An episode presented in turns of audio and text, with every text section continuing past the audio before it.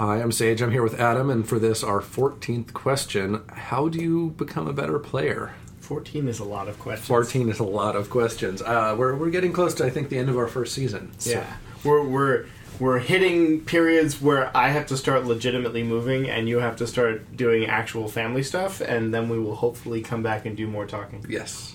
And during those, we, we may surprise people with some uh, one off episodes, but our, our plan currently is that you will get one more episode from us, 15, and that will uh, end season one, and then we will be back with season two at some point in the future. Definitely. Uh, so, being a better player.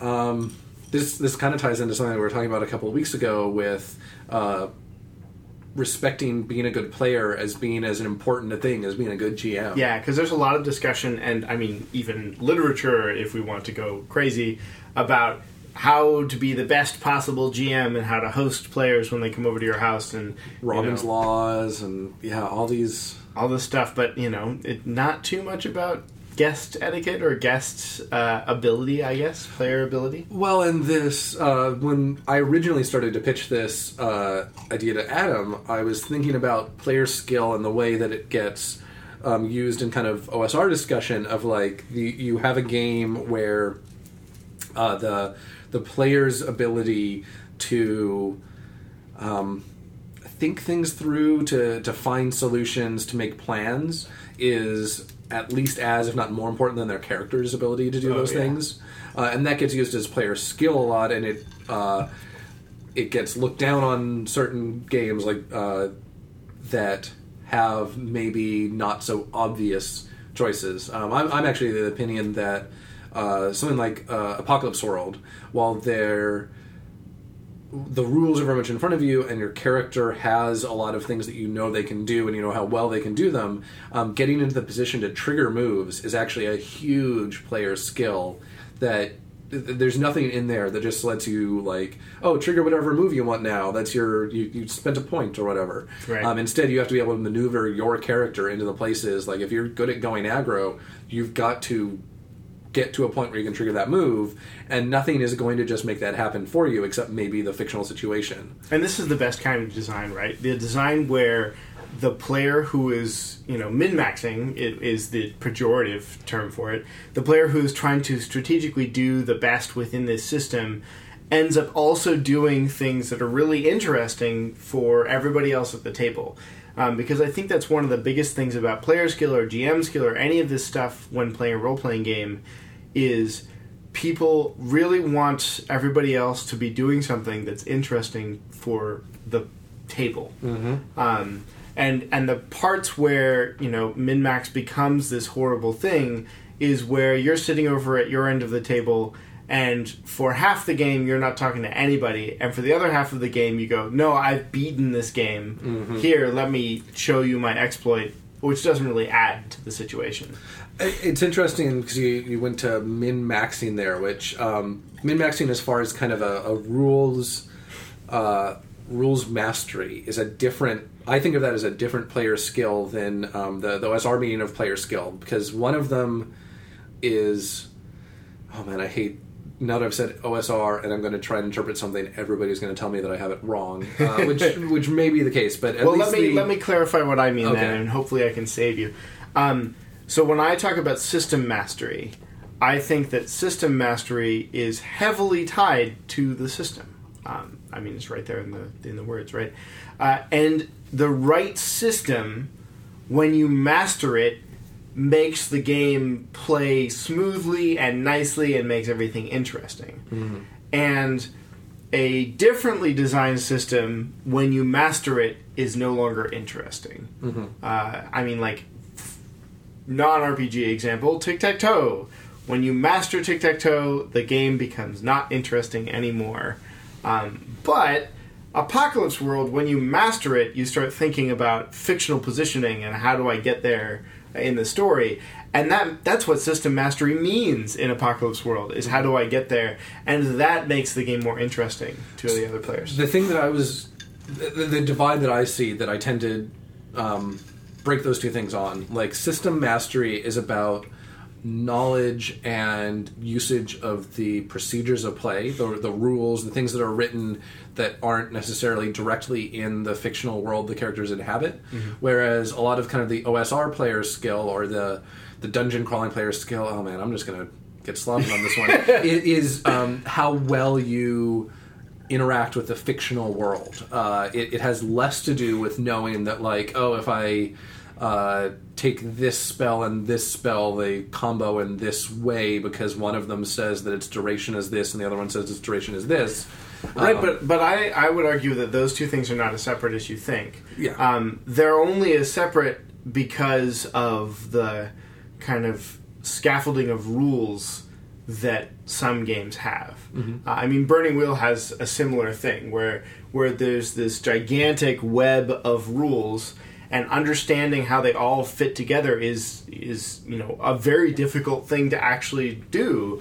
Um, and there are pieces in there where it's like, well, this thing connects to there, and if you want to go through your life paths and have this super amazing end goal, well, you have to, you know, you have to master that life path system, or at least get relatively good at it.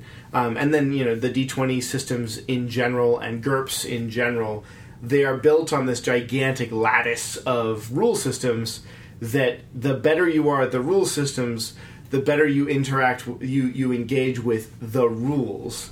Um, but there's you know there's the rest of that the, the system includes you know kind of this stuff that we do at the table and the stuff that we do in kind of our, our talking our fiction our narrative all these horrible words uh, you know and that's that's still part of the system like hopefully Yes. your your system mastery is not just i know how to use this laser with this energy rifle thing to cheat it's i can use that to assassinate the governor of this planet or whatever the, the two can certainly go along. The I guess some of the things that I think of um, in kind of more the min maxing realm is uh, somebody looked at as a first level wizard in uh, D twenty third edition, I believe, maybe the, the five. cobalt Um, the way that I heard it, at least, is you look at the price of a spell book, which you get for free because you're a wizard. You have to have one. Right. Um, but you ask the GM if you can sell that before play for more money. You're just never going to cast spells. You don't care. Um, you put all of your skill points in uh, cross-class handle animal, um, all of your stats and charisma, and spend all of your money on hunting dogs because you now have a comparatively large pool of money and uh, just enough skill points and hopefully the stats to make that work. And then you go into the dungeon and make your dogs kill things for you, as opposed to ever casting a spell or being a wizard. So I Um, totally ignore that end of system mastery because no But sane that's GM. would- min-maxing. Like that. That's the. I guess because of the. but it's irrelevant. sense of it. Okay. It's it's irrelevant. Like yes, uh, there are pieces of these systems that when you look at them from a purely mathematical perspective, uh, are plain busted. Mm-hmm. But since no DM. No sane DM would let that continue for multiple sessions of play. Sure. Like maybe you'd be like, "That's hilarious. Let's see how it works in the crawl tonight, and then we'll play a real character." Um, because it's because it's irrelevant. I'm I'm ignoring it. That is for- the most extreme example. There, Sure. There's smaller examples of the uh, you you know that system wise, uh, if you have a level in fighter to go with wizard just to get the plus two fort from first level or whatever, like th- there's mastery in uh, because of how certain rules in that game work that doesn't relate much to the fictional world. Like Right. you, you've just modified some numbers on a page that will interact with other numbers to eventually create some fiction. But uh, and, and Burning Wheel has a few corners where you can kind of do that. Apocalypse World has very few.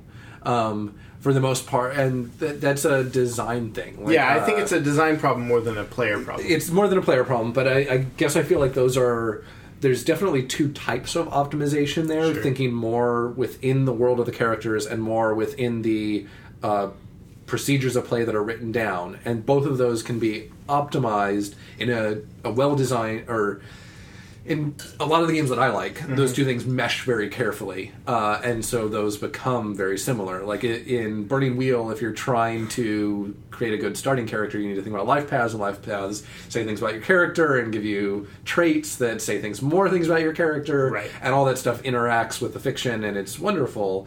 Um, but in D20, the you took that level of fighter solely because you realized that you wanted a higher save, and it doesn't really say anything about your character. Right. Yeah. Do you think that uh, being a better player can be a system agnostic discussion? I don't think so. That's actually I really struggled with coming up with things um, other than kind of one of my my venues for being a better player is uh, kind of the guest discussion, the very general like how to be a player at the table. But most things that I could come up with, uh, like the the dungeon crawling type of skill, the the really reading the fiction and looking for details and thinking through that is this.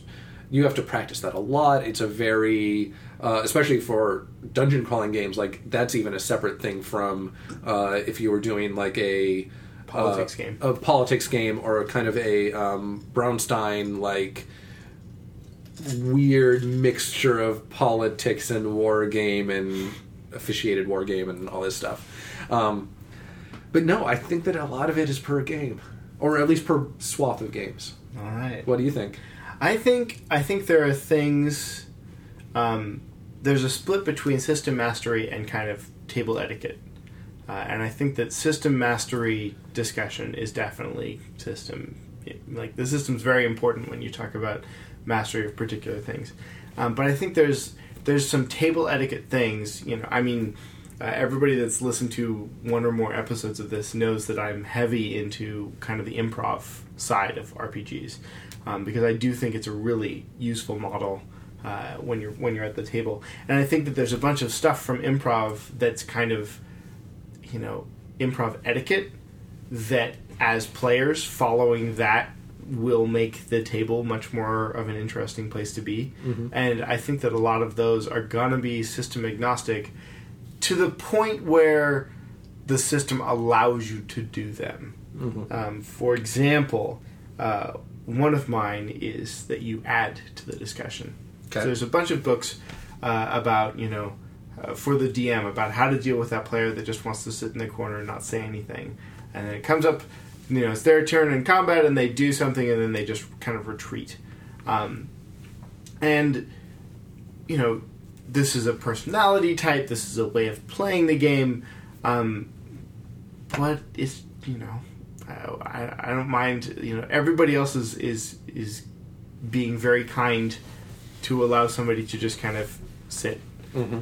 uh, and I would I would guess I would rather have that player as a spectator as opposed to a player. Yeah. because it's difficult on the GM side to run a six player game versus a four player game. And more difficult when two of those players aren't contributing anything. But in the games where uh, like the full hardcore dungeon crawl games where the players are really not allowed to put too much input into what the dungeon is um, that's a much more difficult thing to do on the player side Yes. So my first point kind of goes in the same thing. So I'll, I'll go ahead and bring it in. Um, communicate. Like the one of the biggest things to do as a player is to like be be upfront with what you want. Uh, this is part of why I Gigantic. for for being a good player being an important thing because a lot of people are kind of like, oh, we've got a great GM. Um, I don't want to like rock the boat. Like my mine is, I'm I'm here as a player. They're running the game. right Um, and when you get into that that mold, it's really easy to kind of sit back and do that kind of more passive thing. To um, you don't even have to contribute in way in the way that you're talking about, where you know in some games the GM might give you a space to kind of say like, oh, tell me more about what kinds of monsters you think should be in the swamp or whatever. Right. Like that, some games will run like that. Um, but even in a game where y- your character's authority really ends at your skin,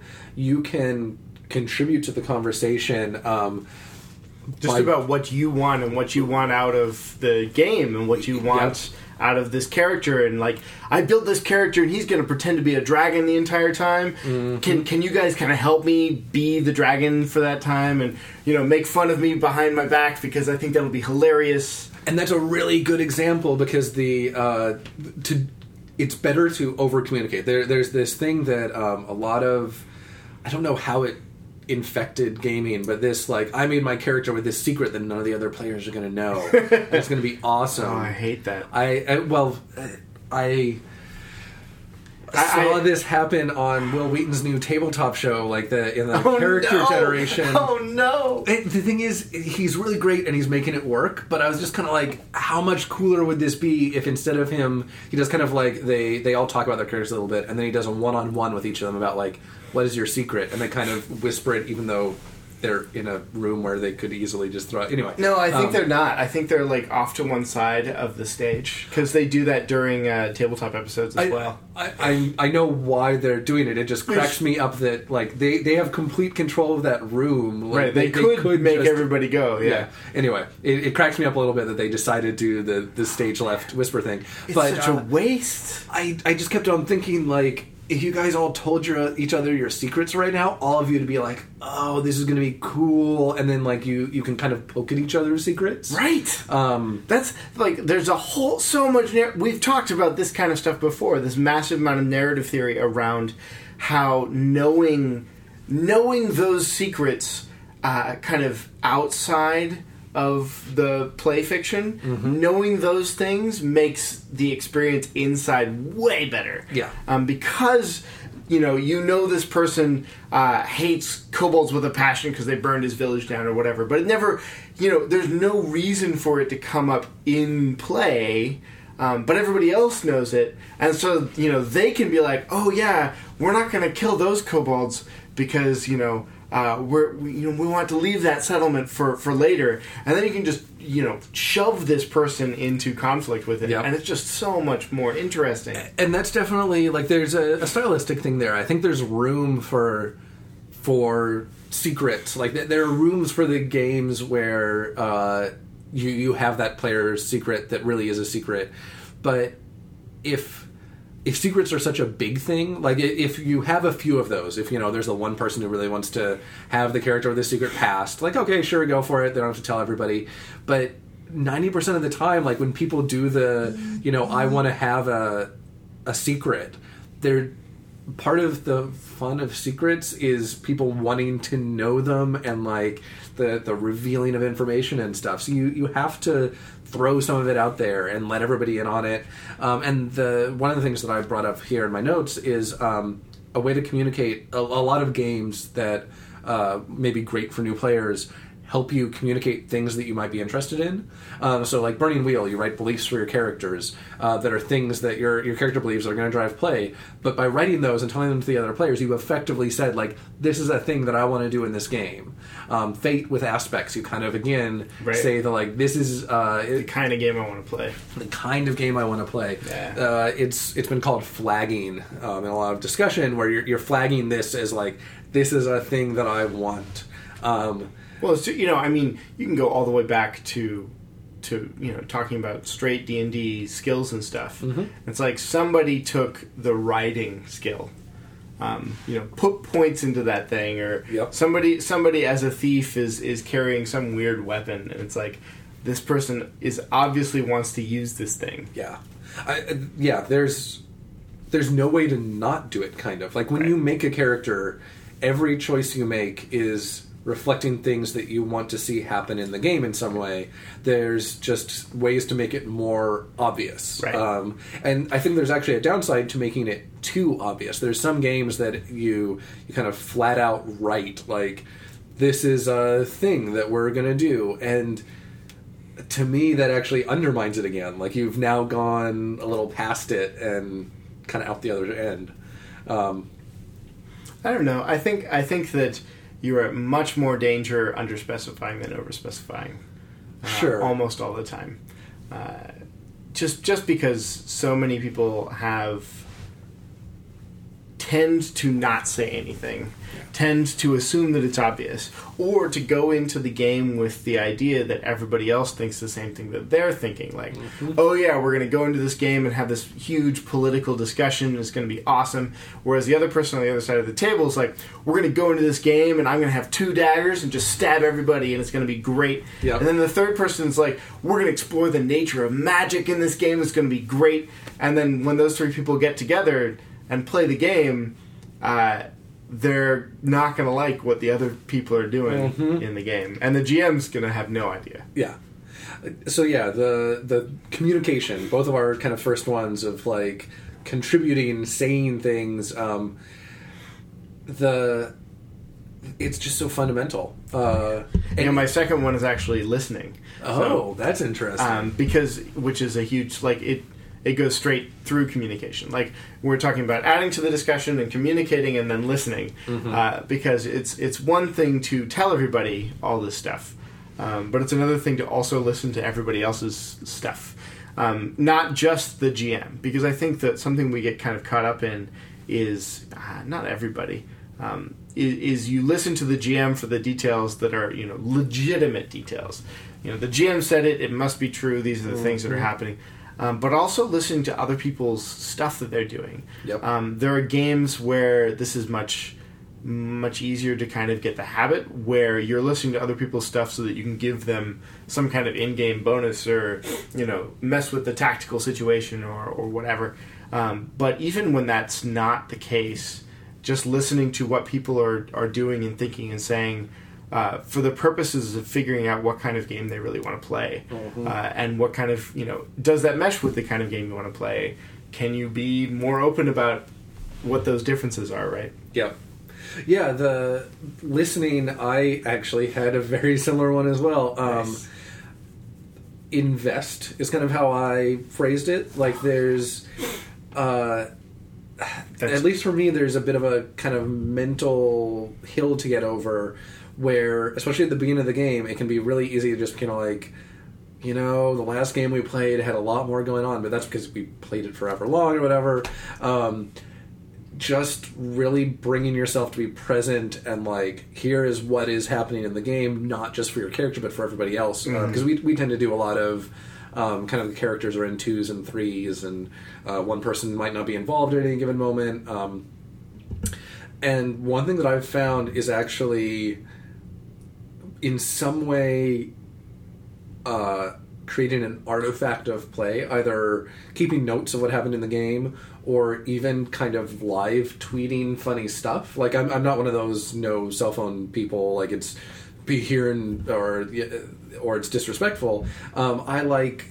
I I think that there's space for people to engage in a different way, but keeping yourself in the game, uh, like listening to the game and commenting on the game. This is something that um, I'm surprised I don't see more of in other games that I've I've played with other groups of people.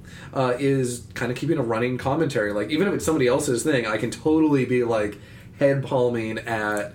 Uh, how horrible it is that they decided to go with the demon prince instead of the the the farmer or whatever or and that other player can communicate right back with that right because they know how horrible it is, and they think it's awesome Yep. And, and that's the thing; it's the face palming and kind of the like the way that you you see Walter White make another horrible decision, and like you know that it's horrible, and you're like, oh no! But that's why you're watching. You're Right. you're watching because it is horrible.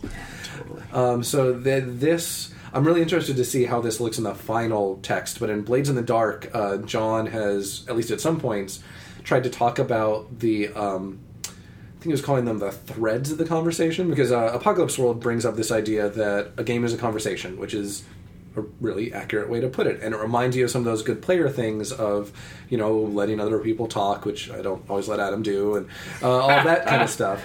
Um, but uh, John points out uh, the way that we do it at our table is there's often kind of multiple conversations going. Like there's the things that we actually say that happen in the world. There's commentary on that in kind of our our personal running, mostly making jokes about it commentary, and there's commentary in kind of the rules sense. Sure. Um, at least those three at all times, and we're kind of moving between which one's more in focus. Uh, they're they're all intertwined. Like I think that's a good way to call them threads as opposed to parallel conversations or something. But as a player, if you can involve yourself in those in a, a, a nice way, it's a conversation, not a monologue, unlike this. Uh, but that makes a huge difference. Yeah, no. Uh, so I read uh, How to Make Friends and Influence People a long time ago. So it's not it's not that you are not letting me talk. Sir. Um, I've never read it. I probably shouldn't. Uh, no, you probably shouldn't. Um, then I'd have to talk way more, and it wouldn't be as cool. Uh, yeah, it's it's it's curious how kind of the art of conversation is so important to these games. Mm-hmm. Um, I mean, it's not just Apocalypse World. Apocalypse World starts from the point of the game is the conversation, and then kind of builds on that. So do the Traveller little black books actually, which is interesting. Yeah, the the you know almost every pretty much every role playing game is a conversation. Um, you know whether or not they make it obvious that they are. Uh, and so, just you know, kind of being a better conversationalist in general is a good way to go about being a better player. Oh, that was my third one. Well, go for it. Go for it.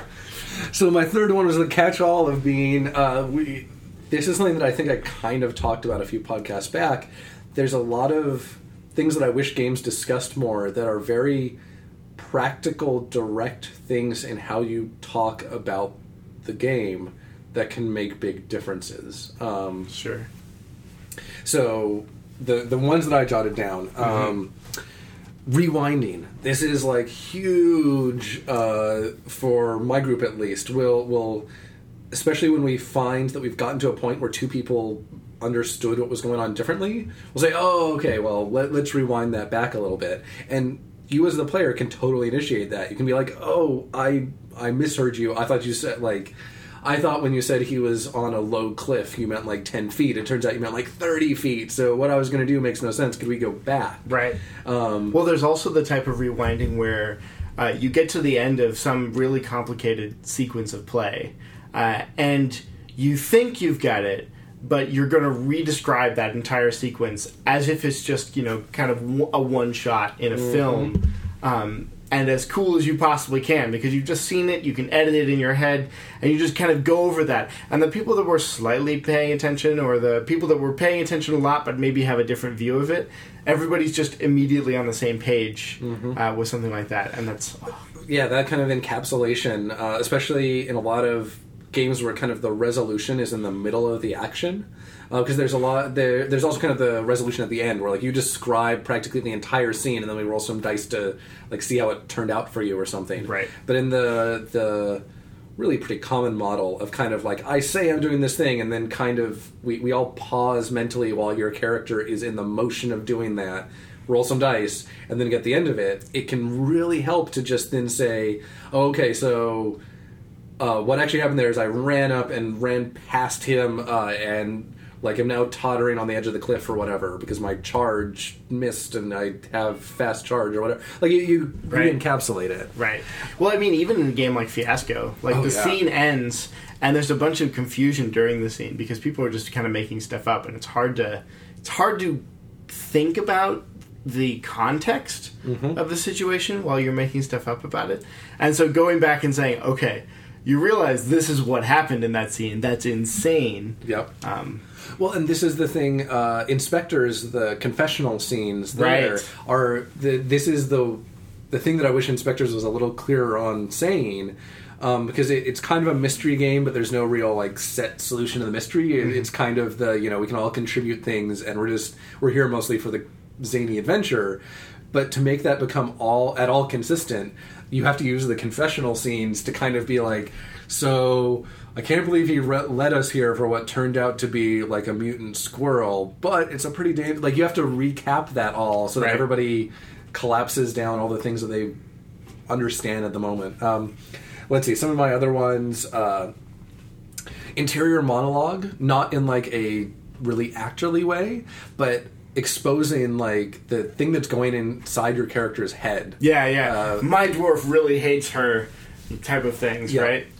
Especially when that's at odds with your action uh, because that's so much of what like great actors and stuff that that's why they seem great because you can tell that there's a little gear turning inside their fictional he- their their character's head So okay, I've got this. This is something that that I feel is a little bit dangerous, uh, and that I am not a huge fan of. But I want to kind of get your take. Sure. Um, the player who is whose character is being a total jerk, mm. and then out of game they're like. You know, it's just my character. I'm not actually, you know, I like you guys. You guys are great. But in game, the character's like, I'm going to take all of your stuff and you're going to wake up with everything missing and then I'm going to go tell the bad guy about where we are. And so that's more of the commentary track like that that's the being involved like so first of all the actual thing there i guess is what i'm trying to get at the the saying like oh no i'm i'm just doing this because of my character guys that's not the like explain what's going on in your character's head Right. that that's the just kind of having a commentary track that everybody's in on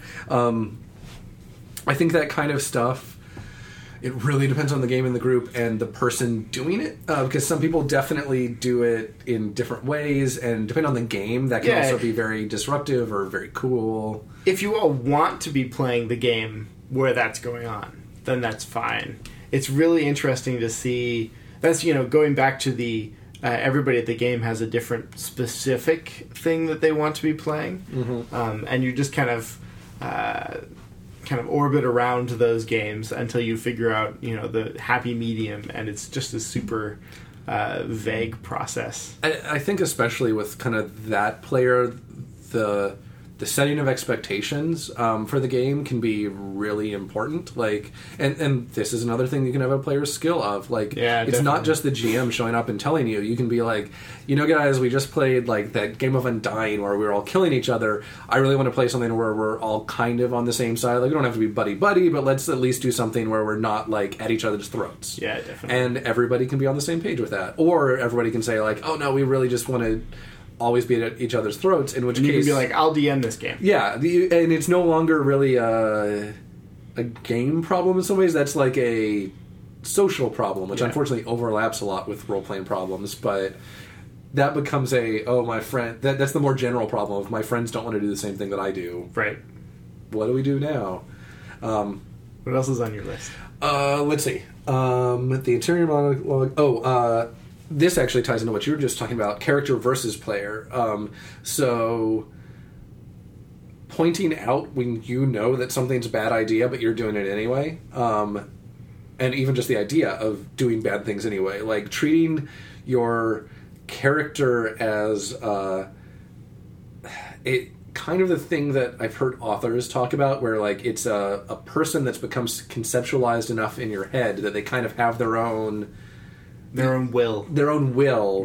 Um, when you bring a character to that kind of level, it becomes and you can't do it easily. Like it often takes time and everything. But when you hit that, uh, and you can communicate to others, the kind of like, well, you know, my character really cares about uh, the name of his family above all else. So sorry, guys, but like we we play at my table. Often the characters end up at least at odds. Sometimes not dramatically so, but we do a lot of that kind of like uh well my yeah there my character would do this um which like you said can lead to being that guy but But if you're playing that game, that's fine. Yeah. Like I think that's the big part there. Um, my number one is is keep it obvious. Yes. Uh, and I think that draws directly on that. Um, one of the things that occasionally happens is you get this super complex character, you know, idea, um, which makes it very difficult to think about what your character would do. But it also makes it very difficult for everybody else to understand who in the world this person is. yep Um, but having just a super straightforward concept and then just kind of exploring that concept at, in, you know, you can start out and just the obvious thing may be, well, this person doesn't want to die, so she's gonna take out this person that's trying to kill her, um, and then moving slowly towards understanding, you know, their place in the world and, and where they came from and all this kind of stuff. But where every individual step is just this super obvious. Yep. Um, and all you need is this little tiny concept. Uh, and go always with you know whatever's the most straightforward obvious thing because the funny thing about people is that what's obvious to one person is not what's obvious I was to waiting people. to jump in with that. Uh, Oh, yeah. that. That's the hugest thing to remember, and this even goes to GMing. Like you, you don't have to come up with something crazy and weird because what to you is the most obvious thing to somebody else is going to be like, oh, I never would have thought of that. Yeah, it's enormous, and that's the great thing about being a player in these games, right? Um, you know, we're talking mainly about games where, as a player, you are controlling one character uh, through a series of events, um, and everybody else is controlling different characters through a series of events. And you are thinking a ton about your one character and their relationship to everybody else at the table. Um, but n- nobody else is thinking as hard about your character as you are. Yep. And so your obvious things for your character are not things that everybody else has been thinking about. Um, you know, I've uh, not to go into talk about my character mode, but uh, Oh, please do. uh, well, so I had a character in a 4E game where who was uh, in in that game they have like uh, what is it like dragon something? Dragonborn? Uh, isn't that uh, Skyrim? No, I'm pretty sure that's. Well, whatever the dragonish humanoid character was in, in 4E, that was this person, uh, and he was a dragony sorcerer. Um, and he, I told everybody at the beginning of the game, I said he he's a little off in the head, and he thinks he's actually a dragon. So all of his sorcerer stuff, I just took every fire spell I could. Um, and then he wouldn't wear armor and he wouldn't wield a sword. Like he was like, "Well, I'm just going to breath weapon everybody." Um, and everybody else at the table thought that was awesome. And so the the super obvious things for this character were always, oh yeah, he's going to run into combat because he's a dragon, and Yeah. dragons are invincible, and it's going to be awesome. And so he would run into combat and breath weapon and miraculously survive and kill everybody um, because I wasn't an idiot playing 4E. I also took you know, hit point addition stuff and whatever. Um, but it didn't, you know, it wasn't this enormous amount of thought about how to build this thing. It was super straightforward concept, and then okay, what are the obvious things for this super straightforward concept? Yep. So the the thing I, I do a lot of the same thing, uh, a straightforward concept, but I've realized more and more over time that a lot of those reflect on me. Um, especially, I, I've gamed with the same group, uh, with a couple of groups now. One for oh gosh, I can't even think how long. The other one for uh, seven, eight years, somewhere around there. And like we we know each other's character types, kind of, Yeah. and you can see how that reflects everybody's personality. Uh, you know, I'm always the comes up with crazy plans that probably aren't good ideas, but tends to be just lucky enough to maybe squeak through. Um, and the great thing about that, about playing the most obvious thing, is that once you start to be like, oh, I feel like I'm stuck in this, then you can just play the most obvious thing opposite that. Like Right. you, I'm usually the talkative, uh, kind of goes for everything, and then I'll be like, oh no, this time I'm like the the silent bodyguard of one of the other characters who just kind of always has eyes on people, uh, like, and is always assessing the next threat and is really quick to jump in, but otherwise very slow to act. Um, The campaign I played about a little while after that, I was a psionic monk who had taken a vow of silence. Uh, so instead of talking to other people, he would tell tele in, Yeah. telepathy into them. Uh, you know, so this you know super monkey and quiet and anti crazy. super monkey. Uh, super monkey uh, is actually a another character that I should totally play. Be great. It, it's part of Superman lore. Beppo the super monkey. really. Uh, but yeah, like these, you know, trying the. I think I think being obvious um, is is really a silly kind of thing. I, it's another it's another improv um, suggestion um, because because the obvious thing is often really funny, and the obvious thing people will understand, and the obvious thing won't take you an hour to come up with, right? And so, at this point, I feel like I've got to lodge my slight complaint with the improv theater approach to gaming. Like it, it sometimes feels too far to me and can set some of almost the wrong expectations. Like there, there's a lot of overlap in skills that are useful, but there's also a lot of differences in practical application and in kind of goals to depending on the game there's a, a difference in goals Well, or a difference in uh, how we can contribute to those goals. Yeah, there's a lot of different kinds of goals for Yes. RPGs, though, um, and and I guess when I play a game like this, my primary goal is that at the end of the game, uh, I remember what happened, and that what happened was really cool, and that other people also remember what happened, and that they don't hate me about that. Yeah. Um, those are my primary goals, which improv is like right on top of. Sure. Uh, the thing that I think gets me is um, when people come to a game with too, uh, depend on the game, with Yeah. a larger expectation of like it's going to be an improv theater thing than the game actually is.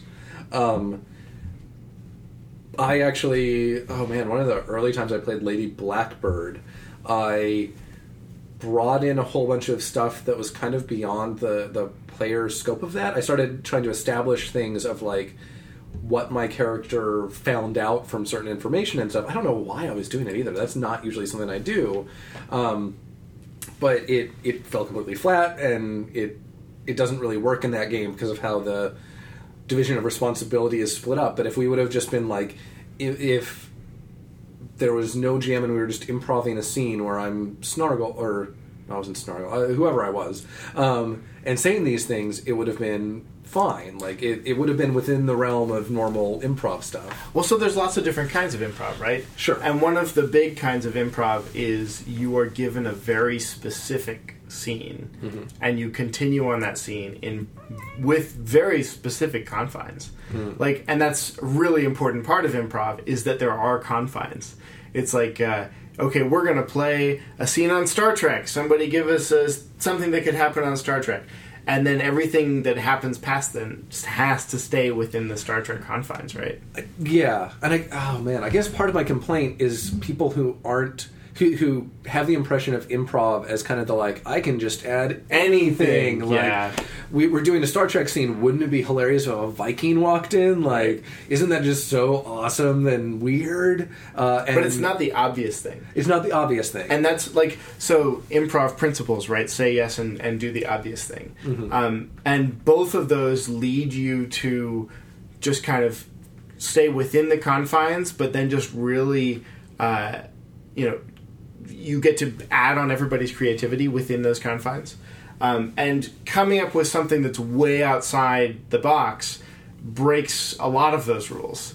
Um, and it's weird to think of improv having rules, but if you want to, if you want to do this really fast thing with other people that have to, you know, immediately respond to what you're doing, you have to be obvious and stay within the confines because they're only thinking about obvious things within the confines. Yeah. And if you, as soon as you go Viking, they have to stop for 30 seconds to try and think of, okay, where in the world are we? And that totally breaks improv. Um, so yeah, it's, it's really interesting thinking about uh, improv applied to applied to these games, especially the improv that is generally kind of the public perception of improv. Yeah, it's like the public perspective. It's like the public perception of Zen Buddhism, right? You say something nonsense, and that's Zen Buddhism, and it's not. Uh, but explaining it is a pain, and so you don't bother. Yeah, I, I think that's kind of what I'm getting. Uh, that the the public perception, and I think part of it is also improv gets so associated with uh, comedy. Yeah. uh, often of uh, some people are very good, but like often of a kind of middling comedy. That It's really hard to do well. Yeah. that's the biggest problem.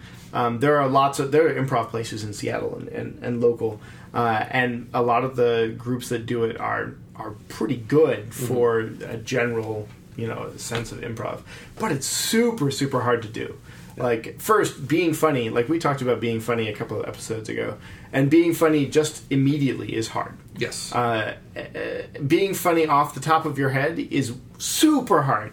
Being funny off of the top of your head, um, but being funny with four other people and making sure that it's not just telling jokes Yeah. is impossible Yeah. um, to do consistently. And so the teams that do do it well are just mind blowingly good. Yeah, it actually. Uh, speaking of the improv, kind of sticking with normal and the the public perception of it as kind of the throwing the ridiculous. Uh, there's a podcast called Reply All that's about the internet, and they just did an episode about an Australian teenager who, as uh, kind of a time wasting joke, created a Facebook group for a company, and the idea was we all role play as if we worked at this company, but it has to be like real. Like the the joke here is that we're doing mundane things and like uh, posting about like the the fun activities this weekend are gonna be awesome. Make sure you bring your families. There'll be sodas and a few alcoholic beverages. Uh, make sure you bring your tickets or whatever. Right. And like the the fact that everybody is doing this very plainly is supposed to be the joke. It makes it absurd, right? It, it makes it a little absurd, and then other people came along and it grew too big. And uh, the thing that really got him was somebody uh, posted about like the iguanas have gotten loose in the mail room, and then it escalated from there to like people being like the iguanas have scheduled a meeting, uh, and it to me that's the kind of It breaks that confines. it, it breaks the confines, and that's the thing that uh, I worry too much. uh, When I've told people in the past, when kind of introducing them to gaming, like, Yeah. oh, it's just like improv, like you, you can just kind of make stuff up. They, th- that's an easy perception to have. Language is a problem, man. Yeah, Like like words words mean different things to different people. yeah, Uh, and when you say improv, yeah, I totally see that.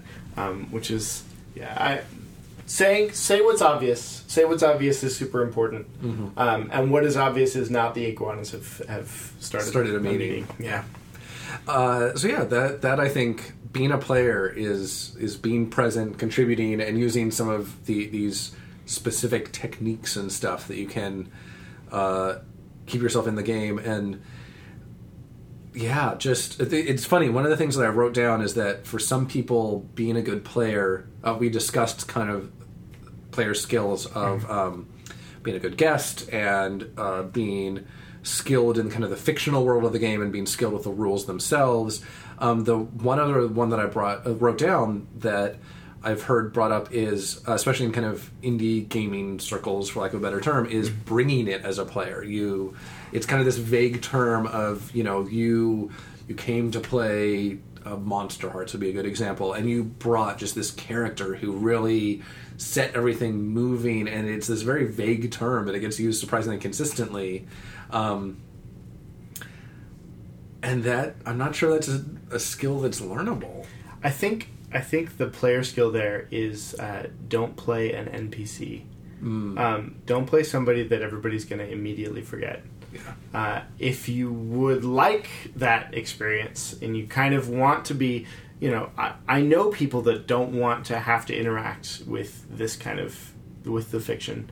Um, my wife is one of these people. She doesn't want to have to uh, come up with one of these things on the fly. She finds it super stressful, uh, and I can understand that.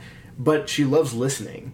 So you know, when we play these games, Sydney will sit in and, and listen, and you know, she thinks that's awesome. Uh, and we're not going to be like, oh, well, you have to play Yeah. uh, to participate in the event, right? No way. You know, there's it is totally okay to listen to these kind of things. It's also totally okay to listen and occasionally contribute something if you feel like contributing. You are not forced to be, you know, a super participant. That's the awesome thing about realizing kind of the idea of the commentary track and the Oh yeah. uh, even if you're playing online, the back channel, or if you're playing on like with Adam on Twitch or something, there'll actually be like a chat of people watching you and stuff like that. Um, having that that opens it up in so many more ways to people who can contribute in a way that they don't feel like they have to play a character just to be there, Right. but they can still you know join in the commentary with everybody and. Uh, the the one thing that I forgot to mention, which is maybe the greatest advice I can offer, is play more games. Um, Oh yes. it's a practice skill like anything, and play a diversity of games. Uh, there was a PAX Dev a few years ago where I think it was Richard Garfield was telling people to play Monopoly. Uh, both because there there are the the rules that everybody ignores that make it a little bit better, but also because you you need to play things, even things you think you won't like, even things that you will won't like. Uh, you you just play things. That's how you develop skill Yes. in anything is by doing it. Yes. Uh, you, you can listen to this podcast over and over again and all the things we say and memorize them all, but It might make you worse. it, it might it probably will. I, I think that's part of what I was trying to get out with the improv thing. I think Oh, if you, yeah. you you focus too much on that, It's a theory crafting question. So Yeah. this, this is an idea from uh, well, I know about it from Magic the Gathering players. Yeah. And the idea that you sit down and you look at all these cards that you have and you you say, "Oh, this is the perfect combo and I can build the mathematically perfect deck." And you just talk about it for hours and you talk about it with your friends. But until you sit down and actually play the thing, uh, it could be broken. It could be horrible. It it could be fine. Um, you will have no idea until you play it. Theory crafting doesn't help you, right? Yep. Um, and a lot of this thing is, you know, playing more and being a player more. And uh, like one of the biggest things that we kind of just harp on this entire conversation is the idea of conversation and just communication and knowing what the other people at the table are looking for in the game and making sure that everybody else knows what you are looking for in the game so that you're all playing the same thing. And- and and that comes really well from getting used to the other people at the table and getting used to these games and playing the game for what it's trying to be in the first place, right? we've talked in the past about having kind of a decompression, end of session, whatever. I, I really dislike the debrief, decompression terms because they sound so like hard. But anyway, like having a ending your night of gaming with a little bit of time for people to just like chat about what happened before people pack up and leave. It builds in that so much uh, because then also sometimes you get that really cool feedback as a player where somebody's like, "Oh yeah, you really like when your character did that thing, we all thought that was awesome." Right. And that helps you that helps kind of build on that repertoire. Right. So yeah, play games. If I had to sum up our entire set of advice, play, more games. Play more games. Play more games with us, please, Yes. Uh, because that's awesome. Yeah, if you will be at Gen Con, you'll be able to find me there. Uh, Uh, or we'll have found him there. I can't. I don't know exactly. yeah, who knows when this will gonna come out. Somebody's gonna be listening to this and be like, "Oh no, he was there and I missed it." No, nobody's gonna think that. Yeah, it's it's a crazy time. Yeah, definitely play more games. That's the best way to go. Yep. Okay, so uh, play more games, practice your some of the little skills you can do, contribute, listen, uh, Communicate. communicate. Woo! Until next time.